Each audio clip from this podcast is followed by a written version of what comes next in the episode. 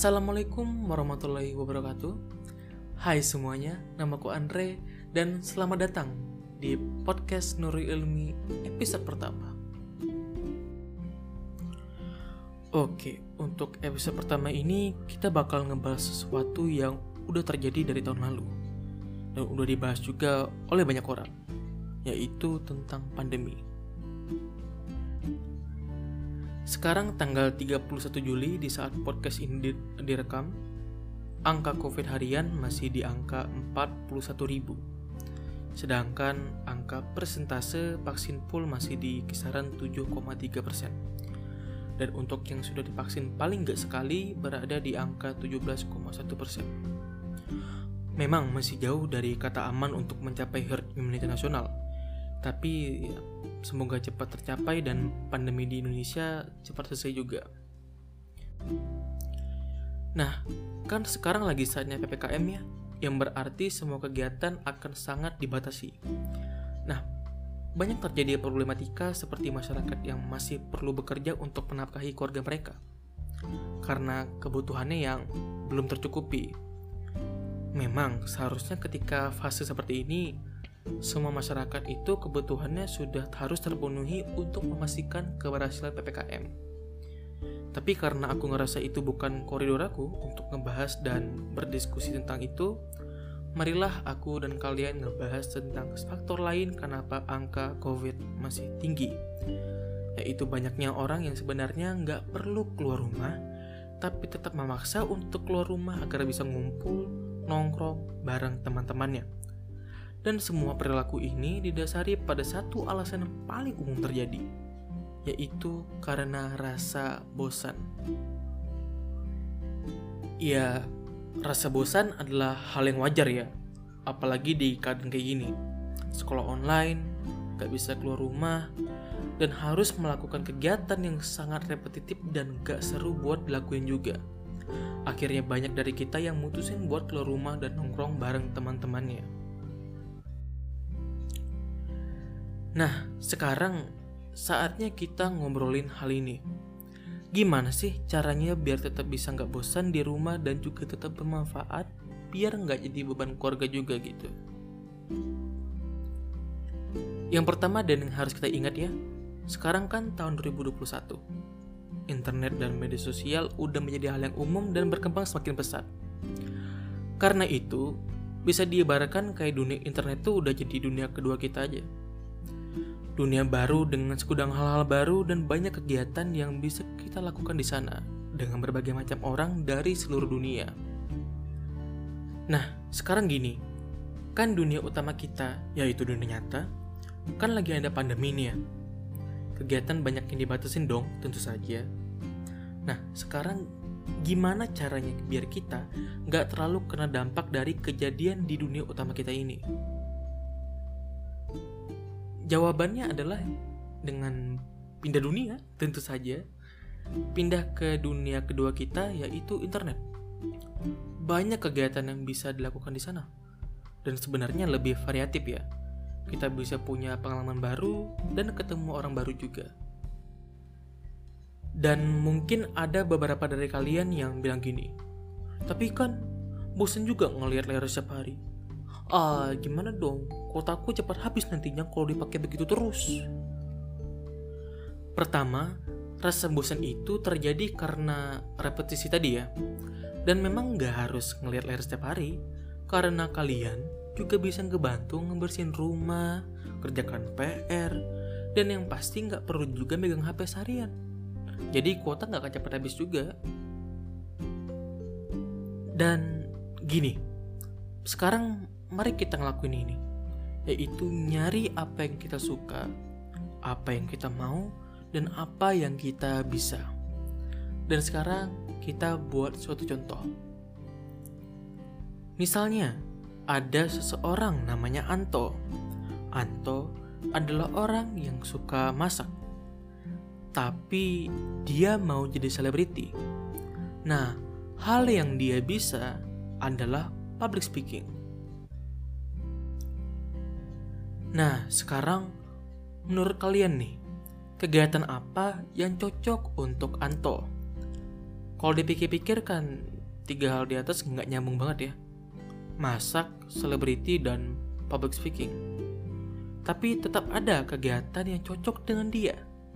Dan jawabannya adalah dia bisa bikin tutorial masak di platform media sosial. Nah, dan sekarang mari kita bedah. Kok bisa sih ngebikin tutorial masak bisa jadi kegiatan yang cocok buat Anto? Nah, jadi gini, kalau dia suka masak, udah pasti dia akan dengan senang hati belajar tentang segala sesuatu yang berkaitan dengan memasak. Secara sadar atau nggak sadar. Karena dia sesimpel bahagia aja ngelakuin itu. Sama halnya dengan kita yang suka main game misalnya. Secara sadar atau nggak sadar, kita belajar banyak dari game. Karena kita memang suka aja. Dan kita bahagia ngelakuin itu. Nah, kemudian Anto mau jadi selebriti. Walaupun definisi selebriti masih diperdebatkan oleh orang, tapi mari kita anggap bahwa Anto mau jadi selebriti sama dengan Anto mau terkenal. Dan dengan dia buat konten di media sosial, itu bisa ngebuka peluang baru dia untuk dikenal oleh banyak orang. Yang terakhir, dia bisa public speaking. Nah, dengan bisa ngomong secara proper, tentu saja ini berarti dia bisa menyampaikan sesuatu dengan baik dan dia adalah komunikator yang ulung. Berarti dia bisa menyampaikan il maaf, berarti dia bisa menyampaikan ilmu yang dia punya tentang masak memasak kepada banyak orang. Nah, dia bahagia ngelakuin apa yang disuka dan tentunya bermanfaat bagi orang lain. Nah, setiap orang itu punya tiga kunci yang berbeda-beda. Anto mungkin suka masak, mau jadi selebriti dan bisa ngomong. Kalian mungkin ada yang suka main game, mau jadi jurnalis, dan jago ngedit video misalnya. Kalian adalah editor yang baik. Kalian bisa nyoba untuk review game misalnya, menjadi jurnalis game. Dan masih banyak lagi kemungkinan-kemungkinan yang ada untuk tiga kombinasi kunci yang berbeda. Apalagi ya kalau kalian punya privilege yang bagus banget ya lengkap semuanya deh di rumah tuh. Aduh itu kalau nggak dipakai buat ngelakuin sesuatu selain scroll IG kayaknya sia-sia banget sih. Dan untuk kita-kita yang nggak punya privilege yang mantap-mantap banget ya selalu mulai dari yang kecil-kecil aja dulu. Nggak perlu langsung nargetin yang tinggi-tinggi. Manfaatkan apa yang kalian punya aja Gak perlu terus insecure karena lebih baik bergerak sekarang daripada nggak sama sekali. Kalau mau tahu ya, aku aja sekarang ngerekam podcast ini cuma pakai HP, aplikasi Anchor, sama mic clip on yang biasa dipakai kalau lagi khutbah sholat Jumat. Dan di saat ini di record, aku belum punya mic kayak Behringer misalnya, atau Blue Yeti, atau Sennheiser mahal. Nggak ada duit bro. Jujur-jujurannya kita nih. Dan gini harus diingat bahwa kalian gak perlu bikin konten untuk berkegiatan. Sekedar belajar ngajar atau ngelakuin volunteer juga bisa banget. Sebenarnya banyak loh spot volunteer yang bisa kalian isi untuk organisasi non-profit memang ada beberapa yang dibayar ada yang enggak. Kalau yang dibayar itu rasanya internship deh bukan volunteer ya gitu lah. Tapi yang penting adalah pengalamannya dan ilmu yang kalian da kalian.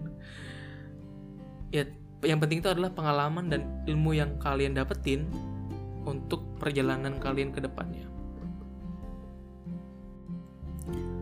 Dan gini ya ngelihat keadaan sekarang bagaimana sistem bekerja.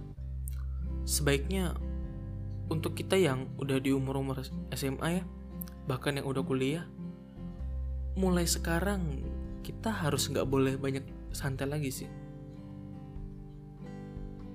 Karena kalau kalian mulai untuk mikirin kalian mau ke mana, apa karir kalian nanti, apa yang harus kalian lakukan mulai sekarang, maka bisa dibilang kalian udah beberapa langkah lebih maju daripada orang lain. Dan itu sangat penting. Karena sekarang tuh serba kompetitif. Kan aku ada kegiatan dan kerjaan sendiri ya. Dan itu aduh, pusing mikirnya. Capek dan setiap hari jadi kayak merenung banyak pikiran. Tapi memang itu yang harus dilakukan, itulah pengorbanannya. Terkadang hal yang gak enak dan gak nyaman untuk dilakukan, itulah hal yang terbaik yang bisa kita lakukan untuk bertumbuh dan bermanfaat. Bahkan beberapa dari kita itu udah maju duluan. Ada satu contoh nih, aku punya teman, namanya tuh Naldi. Dia adalah seorang produser musik dengan nama panggung Claymores.